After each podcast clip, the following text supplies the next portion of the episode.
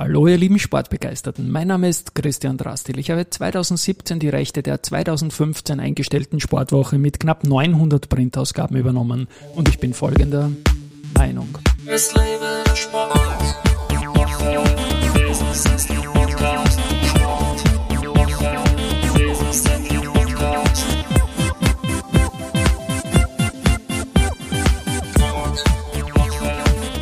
Ja, herzlich willkommen wieder zum Sportwoche Business Athlete Podcast. Mein heutiger Gast ist Harald Fritz, Unternehmer im Bereich des betrieblichen Gesundheitsmanagements und hauptberuflich Trainer im Ausdauersportbereich. Lieber Harald, du nickst, also passt die Anmoderation. Servus und herzlich willkommen. Servus Christian, perfekte Anmoderation, gut gelungen. Wahnsinn, haben wir, haben wir vorbesprochen und ich bin drüber gekommen. Herrlich. Ausgezeichnet. Wir sehen uns ja immer wieder, zum Beispiel auch im Augarten, dazu komme ich später.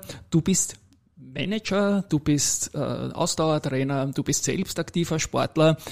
Aber ein bisschen Karrierewerdegang bauen wir ein. Wird, wird die Geschichte bei dir begonnen? Wie hast du sportlich begonnen und was war deine unternehmerische Laufbahn vor dem Ausdauercoach? Also im Prinzip äh, meine sportliche Laufbahn im Turnverein begonnen. Als, Turnverein? Ja, als Gerätturner sozusagen. Da habe ich mit wow. ähm, acht Jahren dann angefangen.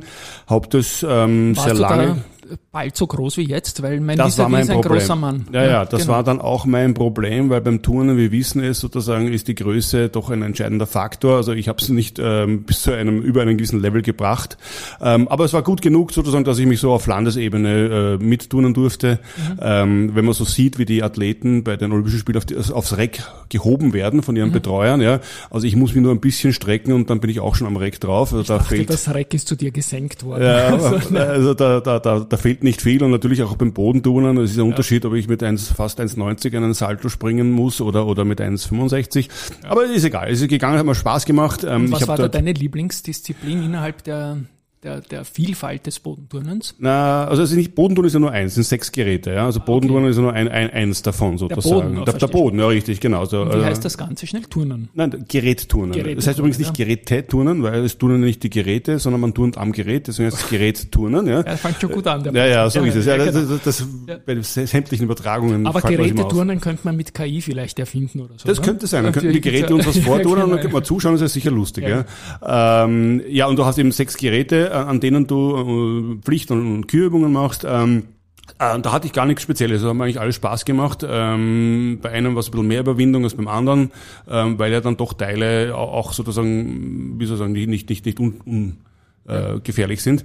Ähm, von dem her, und ich habe das relativ lang gemacht, habe auch sehr lange mit Kindern als Fortuna trainiert, habe die, die Lehrwarteausbildung dort gemacht ähm, und der wesentliche Vorteil war, da, dass ich eben Gerät turnen konnte auf dem Niveau, hat mir bei der, beim Sportstudium natürlich dann extrem geholfen, mhm. weil das für viele sehr gute Sportler, Fußballer, Basketballer oder so weiter einfach eine Riesenhürde ist, diese Mindestanforderungen, die du im Gerätturnen bei der Aufnahmeprüfung oder dann auch im Studium hast, äh, zu bewältigen. Also ja. das ist sicherlich eine harte harte Geschichte.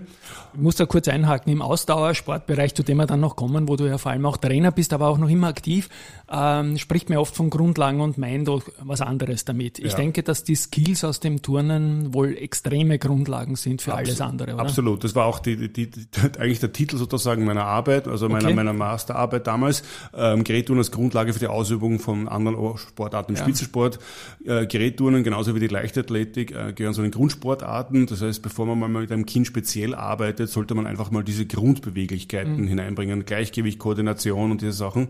Jetzt mache ich eine kurze Werbeeinschaltung in Richtung meiner Schwester. Hallo Doris Klammer Kindl, du bist eine super Läuferin, war eine super Triathletin und warst auch Turnerin ja. und die Grundlage, glaube ich. Genau, also es ist bestätigt. Das ist ja. einfach ganz, wichtig sozusagen, auch in der Ausbildung von Kindern, möglichst breit sie auszubilden, bevor es in die Spezialisierung geht. Also ich halte überhaupt nichts davon, wenn jetzt schon ähm, Zehnjährige zu speziell in eine Richtung trainieren. Also möglichst ja. große Vielfalt, möglichst viel Bewegungs, ähm, Bewegung, Erfahrung sammeln, auch Schwimmen und diese Dinge dann hat man eigentlich am meisten davon. Ja. Letzte Frage ja. zum Turnen noch. Ja. Wie jung und wie groß warst du, als du aufgehört hast, jetzt kompetitiv zu turnen? Naja, da war ich, äh, ähm, glaube ich, 18 oder so weiter und war okay. schon so groß, wie ich jetzt auch also war. Also 1,90 oder so, ja, ne? ja, genau. Das ist schon sehr groß im Das Turnen. ist einfach zu groß, ja. Das schaut, es schaut auch schlaksig aus, ja, und du weißt Du ja, fallst auch raus aus der Riege irgendwie. Ja, schaust, schaust es, es schaut aus, einfach komisch aus und du wirst ja genau. beurteilt nach dem Aussehen, nicht nur nach der Technik, ja.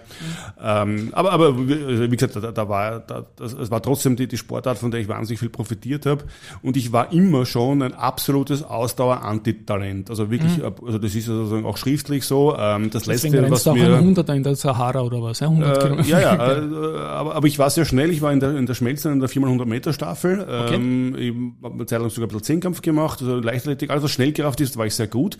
Das letzte, was mir gefehlt hat, dass ich gerade noch geschafft habe, war der 5000 Meter Lauf. Mhm. Ich habe drei Anläufe gebraucht, dass ich den in der geforderten Zeit gerade auf einen Vierer irgendwie genau. da renne. Das war die mhm. Hölle. Für mich die Lauferei. Also, Meine Lieblingsdistanz, ja, genau. Na, also ich hasse, ja. ich habe Laufen gehasst, ich habe es im Bundesheer gehasst und ich habe es immer gehasst. Also Ausdauersport war für mich überhaupt nichts. Mhm. Ähm, in diesen jungen Jahren, das also, konntest du mich jagen.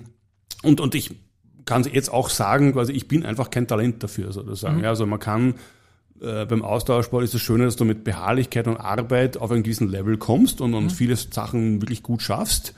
Ähm, was beim, bei der Schnellkraft einfach genetisch viel schwieriger ist. Also ja. ich habe Leute gehabt, die waren tolle Ausdauersportler und die sind am 100-Meter-Lauf ähm, an dem Limit auf der Uni äh, einfach verzweifelt, weil, weil das zu trainieren ist schwierig, wenn du nicht die schnellkräftige Muskulatur hast. Ja, du brauchst auch nur einen Körperbau zwischen 400 und 800 Meter anschauen bei den Männern so ist, ja, oder genau. Frauen auch. Ja, so natürlich. Es, ja. Also das war einfach schwierig. Also da hatte ich einfach den Vorteil, was das Studium betrifft, dass ich da, die Ausdauer konnte ich trainieren, die Schnelligkeit hatte ich und damit war es für mich leichter als für andere, die halt woanders talentiert waren. Ja. Mhm. Dann kommen wir zum Beruf. Du warst jahrelang Führungskraft, ähm, ja, IT-Branche. Ja.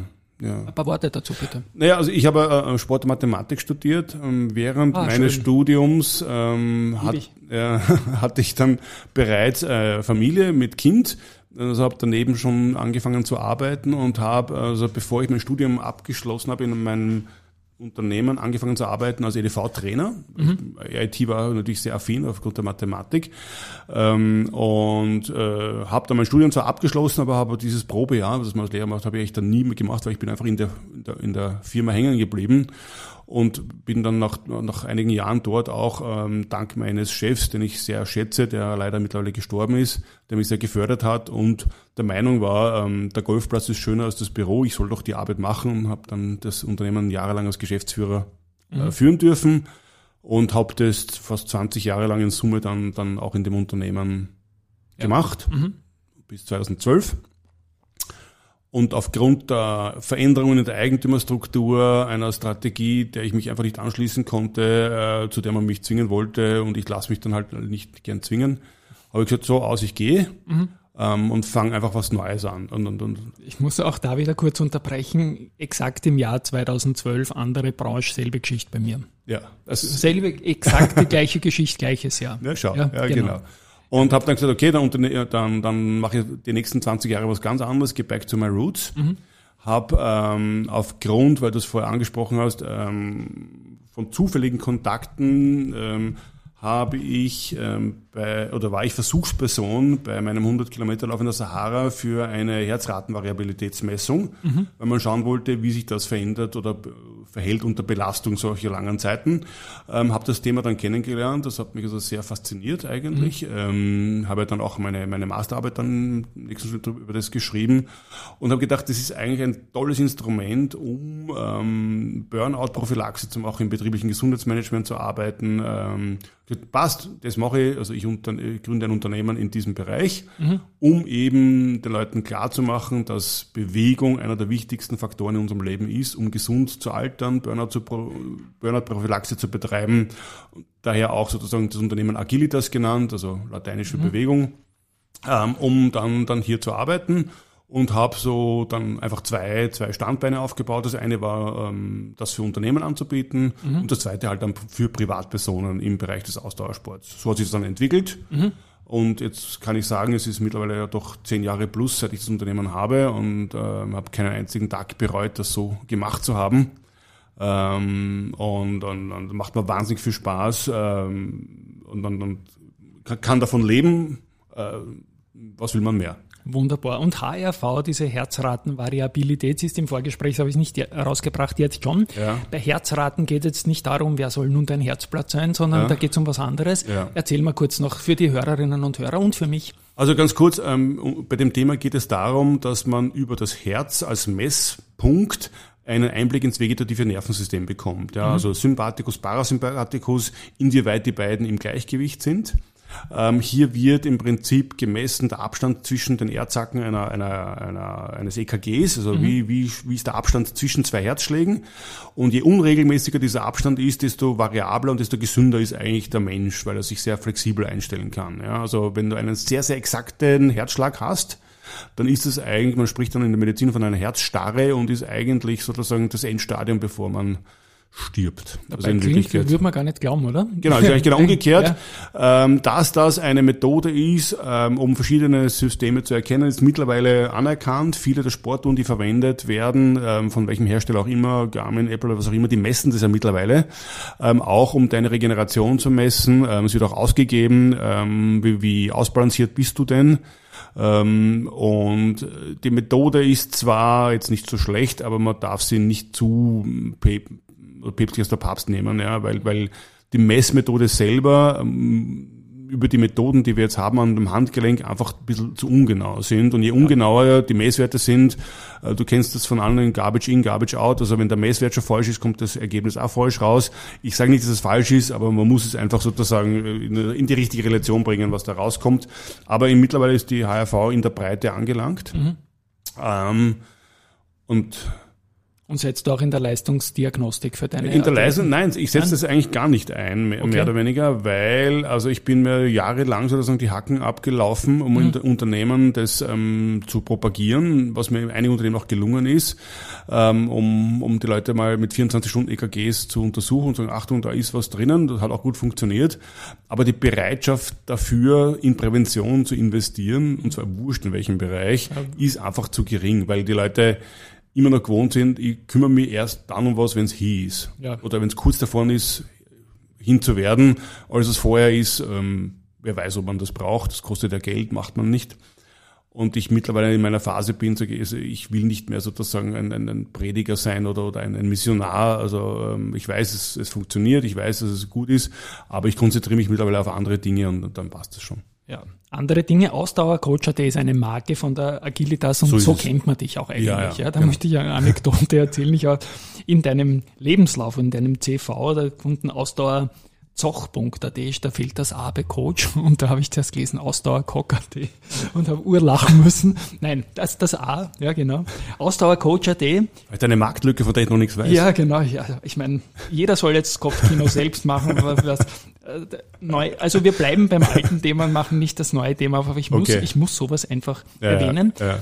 Ausdauercoach.at. Fasst du da zusammen sowohl deine B2B-Aktivitäten für Unternehmen als auch für Einzelsportlerinnen und Sportler oder wie ist das aufgestellt? Ja, also aufgestellt sind wir so, wir haben also die Schiene der Unternehmen. Hier betreuen wir einige der großen Unternehmen, ähm, indem sie zu uns kommen und wir äh, Laufgruppen mit ihnen mhm. betreuen, meistens in der Vorbereitung zum Beispiel für einen Business Run oder so ähnlich. Okay. Wir sagen, okay, wir wollen uns da vorbereiten, Business Run, viele Macht Unternehmen, äh, wir wollen unseren Mitarbeitern meistens im Rahmen des betrieblichen Gesundheitsmanagements ähm, da ein Training anbieten, und dann machen wir dort einmal in der Woche für diese Unternehmen ähm, Trainings in unterschiedlichen Leistungsgruppen von Einsteigerinnen nach dem Motto, ich kann noch gar nicht laufen, ich möchte aber gerne mal laufen lernen ordentlich und ich möchte für die ist wirklich ein tolles Ziel, diese vier oder fünf Kilometer überhaupt mal zu schaffen. Und mhm. das ist auch schön klar. zu sehen, dass Definitiv. die nach zwölf Wochen von eine Minute gehen, eine Minute laufen, eine Minute gehen und das zehnmal und dann ist Score, ähm, es schaffen, nach zwölf Wochen Training ähm, fünf Kilometer im Stück durchzulaufen. Und, und auf das bin ich oft stolzer als auf irgendeine tolle andere Richtig. Leistung, weil mich das wahnsinnig imponiert. Ähm, wir bieten dann auch im Bereich sozusagen ähm, Ernährung und Gesundheit äh, Seminare an, die wir machen. Ähm, sind so zwei Tagesseminare, die ich mache. Äh, ich mache für die Sozialversicherung Seminare rund ums Laufen da, so dreitägige Seminare. Und es kommen auch speziell Firmen auf uns zu, wenn sie irgendwas im betrieblichen Gesundheitsmanagement haben, wo sie das Thema wollen wir lösen. Habt ihr da ein Angebot und dann überlegen wir, was wir da als Angebot machen können. Ähm, das ist also unsere B2B-Schiene, wenn du so möchtest. Und im B2C-Bereich, also für die Privatkunden, bieten wir Also das Hauptthema ist eigentlich Trainingsplanung. Also mhm. wir bieten Trainingsplanung an für Sportler im Ausdauersportbereich. Ähm, größte Gruppe Läufer, zweitgrößte Gruppe Triathleten, drittgrößte Gruppe äh, reine Radfahrer.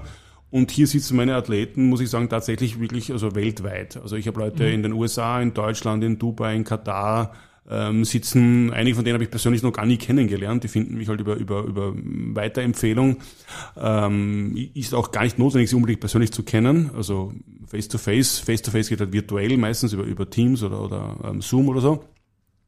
Und, ähm, und dazu haben wir halt flankierende Leistungen wie Leistungsdiagnostiken ähm, in allen Bereichen, also Laktatdiagnostik, äh, Laufstilanalysen, Functional Movement Screens ähm, und bieten dort dann alle möglichen Dieses Dinge Functional an. Movement Screens, das ist das FMS, was auch FMS heißt genau. die Abkürzung okay. davon. Ja, das mhm. sieht man auch sozusagen zum Beispiel, also im, im Spitzensportbereich wird das in der Screening-Methode, also wenn man sieht, äh, große Fußballvereine und so weiter, äh, speziell dort, wo Einseitigkeit ein Thema ist, wird das verwendet, weil es darum geht, im Disbalancen auszugleichen, weil wenn du sehr einseitig wirst, wird eine Seite so stark, dass die andere Seite darunter leidet. Mhm. Fußball, Tennis, ähm, Skifahren, all das sind dort Dinge, wo das ähm, okay. als Screening-Methode verwendet wird, um dann rechtzeitig zu intervenieren, damit es eben nicht zu Verletzungen kommt. Mhm. Jetzt kommen wir mal zu Athleten, die man mit dir verbindet. Okay. Da fällt mir zunächst einmal der Lema ein. Natürlich. Der Lema ja. war Thema. Ja. Ja, auch da Wings for Life World Run, das ja. war quasi sein Coming äh, Out als einer der besten Läufer in Österreich. Ja, ja. Aus dem Nichts damals, ja, Eine spannende Geschichte. Und da bist mal du auch irgendwie auf den Screen gekommen damit als sein Coach. Den hat er zweimal gewonnen. Wieso habt ihr euch den Wings for Life als Bühne ausgesucht oder wie ist das gelaufen damals eigentlich? Also äh, die, die, die Story war, war relativ einfach. Es ging darum, dass wir den, den Lema einmal überhaupt in Szene bringen wollten. Ja. ja. Ähm, Ziel eins war gewesen. Er ist Äthiopier, glaube ich, oder? Er ist äh, Äthiopier, zu diesem ja. Zeitpunkt war er auch Äthiopier, hat also einen Asylantrag äh, gestellt gehabt genau. in Österreich, hat im Flüchtlingsheim gewohnt. Ähm, ich habe ihn durch Zufall in Stockerau in den Auen getroffen und habe gesagt, pass auf, wenn du möchtest, ähm, alles damals noch auf Englisch, ähm, wir können zusammenarbeiten und er hat gesagt, yes, why not? Mhm. Und, und so hat das dann mal, mal begonnen. Ja. Und dann habe ich mal begonnen, zu schauen, dass er mal, er hatte ja nichts, also keine Ausrüstung und du weißt eh, ein Spitzenläufer läuft bis zu 200 Kilometer pro Woche ja. und da ist ein paar Schuhe relativ schnell mal verbraucht und wenn du nur eins hast, dann ist es für einen Spitzenläufer schwierig. Ja? ja. Dann haben wir mal gesammelt, dann haben wir mal ein bisschen Geld aufgestellt ähm, und dann ging es natürlich darum, auch ihn bekannt zu machen, um, um auch irgendwie in die Szene unterzukommen. Und die, äh, Idee Nummer eins ähm, war, ihn beim Wien-Marathon starten zu lassen. Ähm, so Überraschungs mäßig oder was? Ja, ne? na, überraschungsmäßig. Ich habe das schon ich mit dem Veranstalter gesprochen. Ähm, der Wolfgang Konrad war aber damals von dieser Idee nicht begeistert. Wir Entschuldigung, war der Lehmer da schon Österreicher? nein, nein, nein, nein, okay, er war gut. eben nicht Österreicher. Okay, ähm, ja. Wolfgang war damals nicht von dieser Idee begeistert. Ähm, deswegen hatten wir auch eine Zeit lang ein bisschen Funkstille zwischen und mittlerweile ähm, arbeiten wir sehr gut zusammen und der Wolfgang unterstützt den Lehmer auch wirklich toll, muss man auch mhm. sagen. Ja. Das war am Anfang nicht so. Ja. Und ich hatte vorher schon Kontakte zu Wings for Life, okay. ähm, weil wir für die einmal Geld gesammelt hatten und mir hat das getaugt und darüber, dann bin ich über diesen Lauf gestolpert. Ja. Mhm. Ähm, aber die Dimension konnte ich auch nicht ganz abschätzen sozusagen, wie das war. Aber ich habe gesagt, das ist sicherlich eine gute Plattform. Genial war das, ja. Und ähm, habe gesagt, Lema, komm, da starten wir. Also das, was ich, du musst, Startgeld musstest du ja zahlen, das habe ich also auf ihn gezahlt. Und ähm, der Lehmer gesagt, ja, macht er, aber er hat keine Ahnung gehabt, worum es eigentlich geht. Mhm. Also das, das konnte man ihm nicht vermitteln. Also er hat nicht gewusst, dass es darum geht, einfach so lange wie möglich zu laufen. Er hat halt gesagt, okay, ich laufe mal mit. Und ist im Laufe des Rennens dann erst draufgekommen, worum es da geht. Und der Lema ist halt ein, ein wirklich ein, ein, ein, ein Wettkampfmensch ähm, ja. sozusagen, der da wirklich dann, wenn es darum angeht, das kommt. Und natürlich, wie alles im Leben, Erfolg besteht aus viel Arbeit ja. und Glück. Mhm. Wenn man sich anschaut, wenn der Lema nicht diese, keine, glaube ich, 200 Meter weiter gelaufen wäre damals, ja wäre nicht Sieger geworden und die ganze Story wäre ganz anders verlaufen. Genau, dazu muss man ja sagen, dass das eine weltweite Veranstaltung ist und nicht ein direkter Konkur Konkurrent sichtbar ist. Ne? Ja, und das natürlich ein ein Läufer in Österreich ja. den ersten globalen gekauft. Das war, war natürlich sozusagen mhm. äh, und Anführungszeichen Goldes wert. Ja. ja. Noch dazu vis wie auf der anderen Seite von der Donau dort, wo er immer trainiert hat und wo er auch gewohnt hat. Ne? Natürlich sozusagen, ja. das war toll. Und da muss man auch sagen, es war ja so, dass an und für sich die, die, es gab ja kein Preisgeld in dem Sinn, sondern es gab sozusagen die Idee, ähm, Experience Money Can't Buy. Also die, die, der Sieger bekommt etwas, was er nicht kaufen mhm. kann.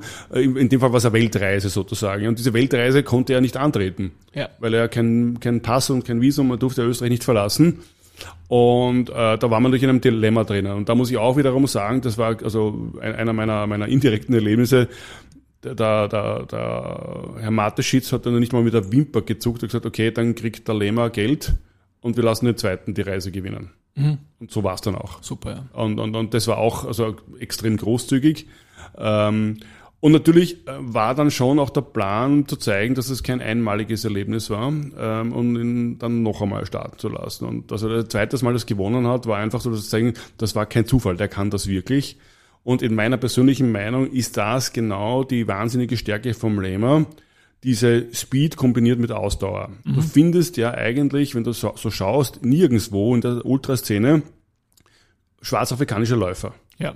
Stimmt. Weil, weil Schwarzafrikaner, für die ist es vollkommen unverständlich, warum man länger als zwei, vielleicht zweieinhalb Stunden läuft. Also das ist für die mhm. eine Horrorvorstellung. Und der Marathon geht sich locker aus in zweieinhalb Stunden. Ja, die sind laufen so schnell, damit sie genau. so lange laufen müssen. Tatsächlich. Genau, ja. Also die ja. wollen das nicht. Also als wir Spannend, Trainingslager drüber, drüben waren und unsere Longjogs gemacht haben und wir hatten unsere Guides, die waren, die waren entsetzt, dass wir drei Stunden laufen wollen. Und müssen wir da wirklich drei Stunden mitlaufen. Also allein die cool, Vorstellung, drei Stunden zu laufen, ist für die die Hölle sozusagen. Ja. Macht auch keiner, weil es hat wozu. Ja.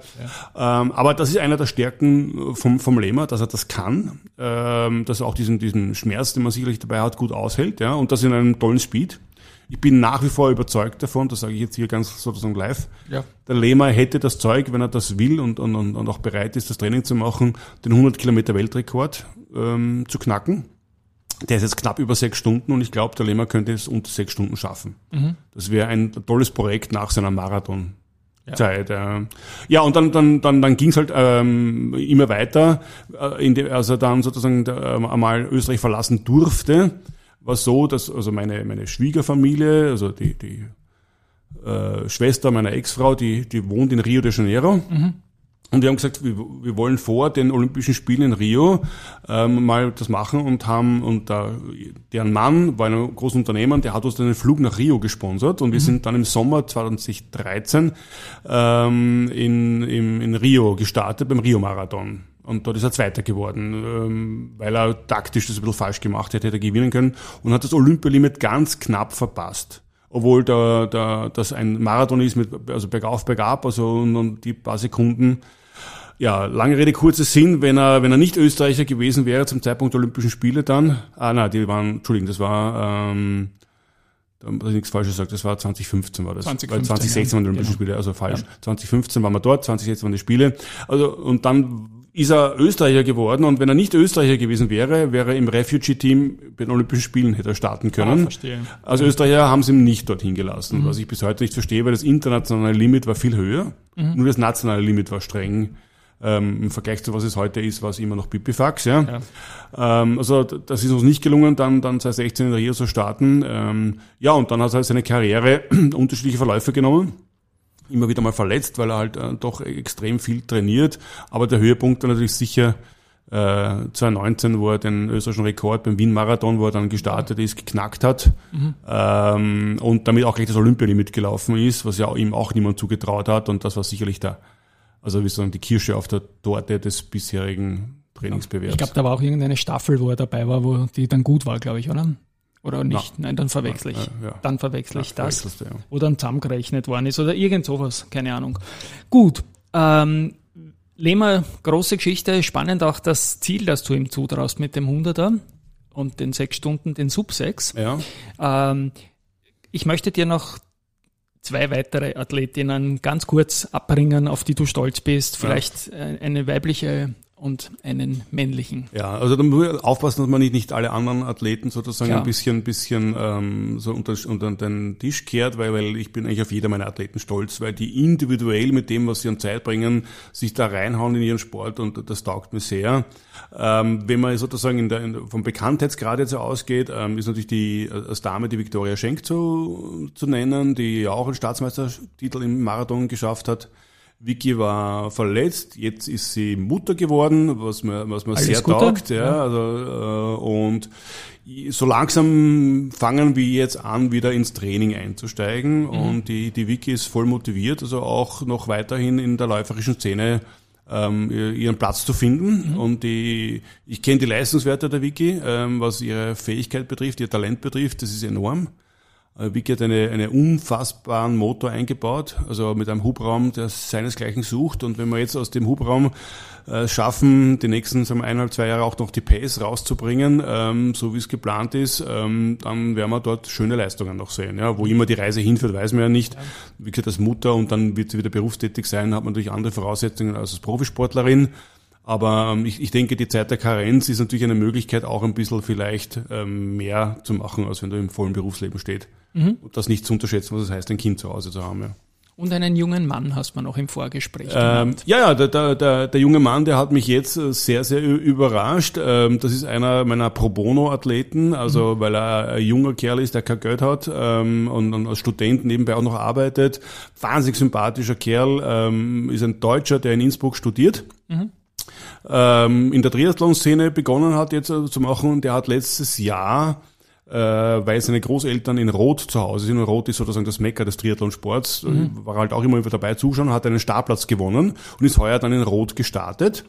Ähm, und äh, Felix, so heißt er, der trainiert, also im Schnitt trainieren wir zwölf bis vielleicht 14 Stunden pro Woche, mehr geht nicht. Ja. Mhm. Wir hatten eine Woche dabei mit 18 Stunden, das war schon, schon recht viel, aber im Prinzip zwölf Stunden und wer die Triathleten kennt, bei zwölf Stunden, äh, das ja. erfordert ein Lächeln bei den meisten nach dem Motto, ja. das ist ja eigentlich eh nix, ja.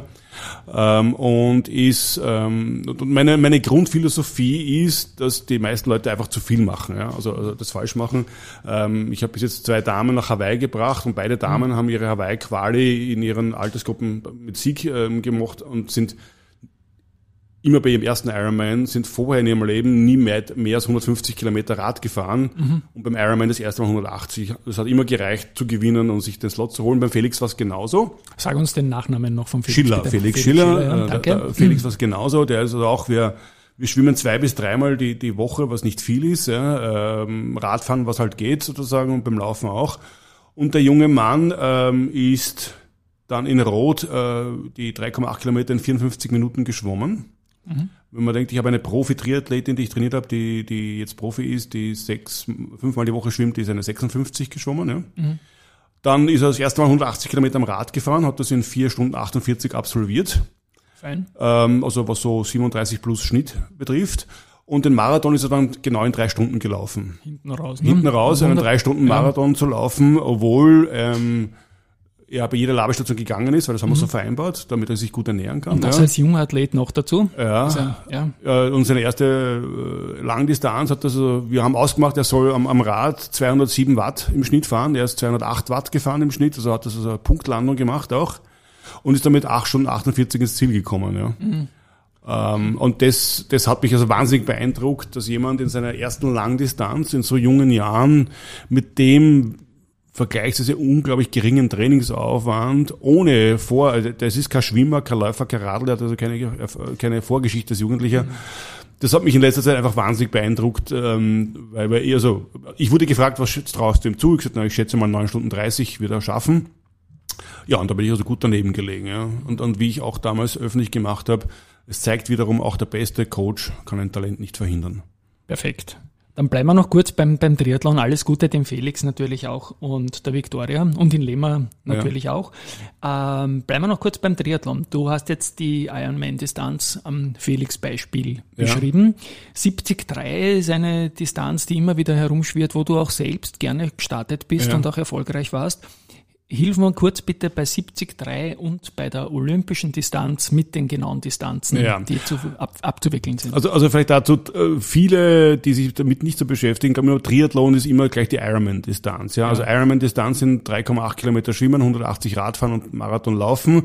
Das ist es nicht. Im Triathlon gibt es ja ganz unterschiedliche Distanzen. Das beginnt bei einem Sprint, dann über die olympische, über mhm. die Halbdistanz bis hin zur Langdistanz. Langdistanz ist sogar der formale Name für Ironman. Mhm. Ironman ist ja eigentlich eine Marke. Ja. Also im Prinzip, man sagt immer Ironman, weil man die, so wie Tempo mit Taschentuch, mhm. aber im Prinzip geht es um die Langdistanz. Ja. Und die 70.3, das ist die, die Mitteldistanz. Mhm. Und der Name kommt daher, dass es 70.3 Meilen sind. Oh.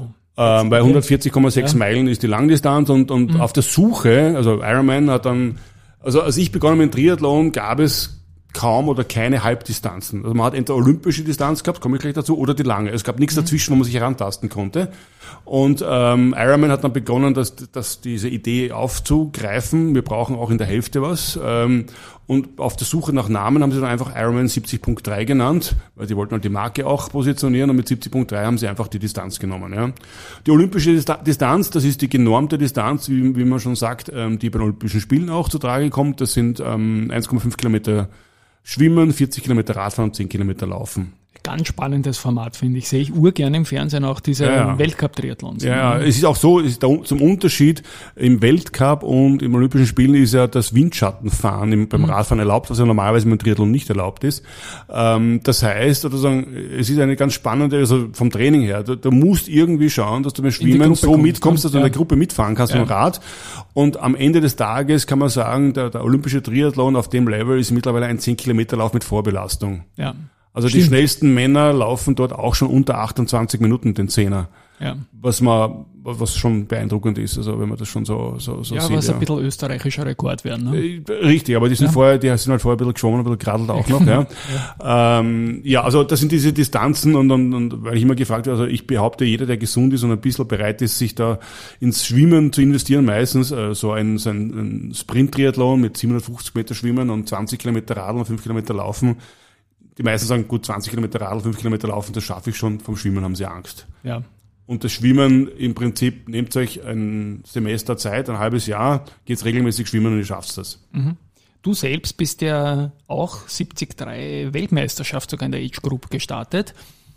Ja, das, ja, das, das wie, war. Wie, wie ernst bist du das angegangen? Ja, das war sehr ernst, weil ich hatte, das war damals war das so, dass ähm, ich jedes Jahr eine Langdistanz gemacht habe, ja. ähm, mit 2004 beginnen, 2004, 2005, 2006 ja. und 2006 gab es erst das erste Mal diese diese Weltmeisterschaft ähm, in Clearwater. Die wollten quasi als Gegenzug zu Hawaii wollten sie in Florida in Clearwater diesen Stützpunkt aufbauen für diese ja. Weltmeisterschaft. Und 2006 war die erste und ich habe gesagt, es klingt geil, einmal bei einer WM dabei zu sein, weil ich einfach für Hawaii viel, viel zu schlecht bin. Also das geht, mhm. geht sich einfach nicht aus. Ich habe gedacht, gut, konzentrieren wir uns darauf, da könnte eine Opportunity entstehen. Und habe dann 2007 mich, also deswegen auch keine Langdistanz gemacht, sondern mich auf das ähm, konzentriert, ähm, mit zwei Qualifikationschancen, einmal in St. Pölten und äh, hat es nicht geklappt und dann in Monaco. Monaco war sehr spät im Jahr, im September und, und die Weltmeisterschaft war im November und meine Kalkulation war, naja, Erstens ist es ein extrem harter Kurs in Monaco, weil es nur bergauf geht, also mit dem Radfahren. Und mhm. die meisten Leute wollen, die meisten Triathleten können nicht gut Radfahren und schon gar nicht Berge. Ähm, das, da werden die Leute nicht starten wollen, es ist ihnen zu unangenehm. Und zweitens, die wirklich Guten haben zu diesem Zeitpunkt meistens ihre Slots schon. Ich dachte, na, das probieren wir doch. Ähm, und bin nach Monaco, den gibt's leider nicht mehr, diesen 70-3er, der war genial, weil wir sind auf der Formel 1-Strecke gelaufen vier Runden und das, also fünfmal zum Casino rauf, ja. Und ähm, das war wirklich toll und ich, ich, ich weiß noch, also ich weiß noch, dass ich nichts mehr weiß. Also ich, das fünfte Mal rauf ins Casino ins Ziel und da, da fehlt, dieser Teil fehlt mir. Okay, das klingt doch nach. Also ich habe es probiert, also ich habe es echt probiert, Leistung. genau, ja, genau. und, und ja. habe dann einfach einen Slot bekommen, ja. ähm, weil meine Kalkulation aufgegangen ist, nicht weil ich so wahnsinnig schnell war und so wahnsinnig gut war, sondern weil alle vor mir entweder schon einen Slot hatten oder keinen wollten und der Verstehen. weitergerutscht ist, solange bis ich auch einen hatte. Ja. Und sage ich so, jetzt habe ich an, genial. Noch dazu bin ich mit meinem damals besten Freund äh, gemeinsam hingefahren, der hatte sich schon in St. Pölten qualifiziert. Ich kenne auch den Vize-Weltmeister Age Group im Triathlon Hawaii, den okay. Peter Heideneck, einen deutschen ja. Wahnsinn, ja, weil was ja. der, dem, mit dem mache ich Plauderläufe. Wir machen ja auch einen, haben wir uns ausgemacht, Plauderläufe im, im Pace 410, wenn ich gerade nicht verletzt bin und der redet so, wie wenn er eine Firmenpräsentation macht und ich, Alter, ja, okay. Wir werden auch einmal einen Plauderlauf machen. Wir sehen Deutlich uns immer langsamer wieder. bitte.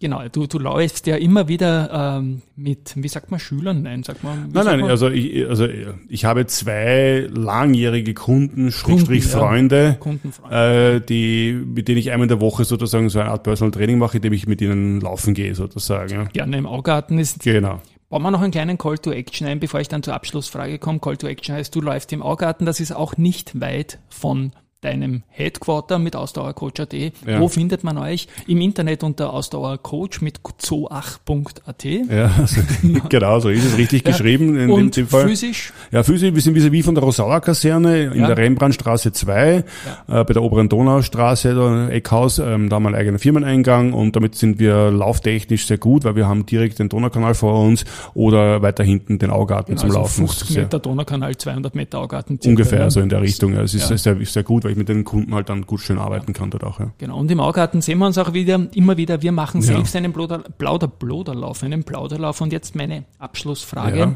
Auf welche deiner eigenen sportlichen Leistungen bist du am meisten stolz? Und auf welche Leistungen deiner von dir betreuten Athletinnen oder Athleten bist du am meisten stolz? Ich weiß, dass der zweite Teil der Frage schwieriger ist. Ja, also es sind zwei Ereignisse, die, die sozusagen mir da einfallen zu meinen eigenen Leistungen. Ich habe gesagt, ich bin ein absolutes Ausdauer-Antitalent und wenn man sich meine Leistungen anschaut, dann sieht man auch, die sind also irgendwo, ich bin immer irgendwo in der Mitte von meiner Age-Group und, und, und, und, und nie vorne, ähm, obwohl ich auch brav trainiere und so weiter. Ähm, für meine Familie. Noch einmal ins Wort fallen. Ja. Wir haben, glaube ich, vor drei Jahren einmal einen Plauderlauf gemacht. Mhm. Und da wolltest du nachher für ein Foto toter Mann spielen, weil ja. es so anstrengend für dich war. Genau. Da war ich wieder stochig. Ja, genau. genau. Nein, nein, also das war so tatsächlich, ja. ja. Ähm, aber ähm, ich habe eine gewisse Hartnäckigkeit in mir, aber meine Familie sozusagen ist generell eher von der unsportlichen Seite und für ich kann mich erinnern, für, also für jeden, der, also das, die Tatsache, einen Marathon zu laufen, war so, wie man sagt, okay, ich wäre Astronaut und fliege auf den Mond. Mhm. Das ist ungefähr gleich. Und dass ich meinen ersten Marathon gefinisht habe, das war so für alle ein Wahnsinn. Aber wirklich in Erinnerung geblieben ist mir dann mein, mein ersten Ironman. Mhm. Also ich kann mich noch erinnern, das war damals nicht, noch nicht so populär, da konntest du dich nachmelden auch noch und wir haben uns im April angemeldet für den im Juli mit ein bisschen Naivität auch. Und ich kann mich noch erinnern, wie wir da am Strand bei den Kärnten in Klagenfurt gestanden sind und, und, da, und da also lauter Berserker so neben mir und dann und der Pfarrer hat uns gesegnet, ja. Und, und, wir sind die Tränen runtergeronnen, weil, weil ja. einfach so Respekt, Schrägstrich mhm. Angst äh, irgendwie auch gehabt ja, genau. habe. Ich bin vorher noch nicht 180 Kilometer gefahren. geregelt oder ja, so. Ja, so wirklich gedacht, ja, bis ja. Depper, also da war, also da war ich echt, ähm, das war schon emotional aufwühlend und dann ging das alles eigentlich relativ geschmeidig runter, muss man sagen. Ja, also schöne Erfahrungen gemacht. Und als ich dann ins Ziel gekommen bin, habe ich gesagt, so, jetzt kann ich alles. Es gibt ja. nichts, was ich nicht kann, weil wenn ich das geschafft habe, schaffe ich alles. Ja. Also das war sicherlich so das sehr, sehr prägend. Ja. Was meine Athleten betrifft, das ist so, wie soll ich sagen, natürlich war der österreichische Rekord und, und die Olympia-Quali vom Lehmer das, das sportliche Highlight, das ich hatte, was, was Spitzensport betrifft. Also, dass wir dieses Ziel, das wir uns vorgenommen haben, tatsächlich erreicht haben, ist ja keine Selbstverständlichkeit und das war sensationell. Aber eigentlich bin ich, also bei jedem Training, wenn ich sehe, wie die Leute das machen, wie sie reinkämpfen und unabhängig von der absoluten Leistung, von der relativen Leistung. Ähm, ich habe jetzt wieder einen, einen, einen Athleten gehabt, der konnte im, im Dezember und Jänner ähm, keine 25 Meter ohne zwei Pausen durchschwimmen. Mhm. Ist dran geblieben, dreimal die Woche geschwommen und jetzt schwimmt er beliebig lang sozusagen mit einer Geschwindigkeit so um die zwei Minuten für die 100 Meter, was schon recht geschmeidig ist. Ähm, und, und zu sehen, wie, wie dieser Athlet dran geblieben ist, wie er seine, für eine Freude hat, auch wenn die Zeit jetzt keine Rekordzeit ist, das imponiert mir einfach am meisten, ja. Und da habe ich viele von den Athleten, die, die tolle Leistungen bringen, die, die ihre Rennen gewinnen, die mich immer wieder überraschen mit, mit wie wenig Training sie weit vorne sind, weil man denkt, wenn die wirklich trainieren könnten, weil sie davon leben könnten, ähm, was da alles drinnen wäre. Also wir haben viele unerkannte Talente, äh, die halt einfach andere Berufe gewählt haben. Gut so, weil vom Laufen kannst du nicht leben. Ähm, und, und das erstaunt mich immer wieder. Also das gesamte Spektrum eigentlich, ja. Das ist ein wunderbares Schlusswort. Ich glaube, wir hätten Stunden weiterreden können, mentale Aspekte ja. über Ernährung und solche Sachen. Aber 37 Minuten, immer wenn es extrem lang wird, dann ist das auch ein Zeichen, wie sehr es mir getaugt hat. Lieber Harald, wir sehen uns das nächste Mal im Augarten beim Plauderlauf. Hoffentlich nicht so schnell. Alles Gute dir und deinen Athletinnen Vielen und Dank, Athleten. danke Christian. Und an euch da draußen, liebe Hörerinnen und Hörer. Ich glaube, es war viel dabei wieder. Tschüss einmal von meiner Seite. Auch von mir. Danke und freue mich auf eure Reaktionen. Genau. Ciao und Baba.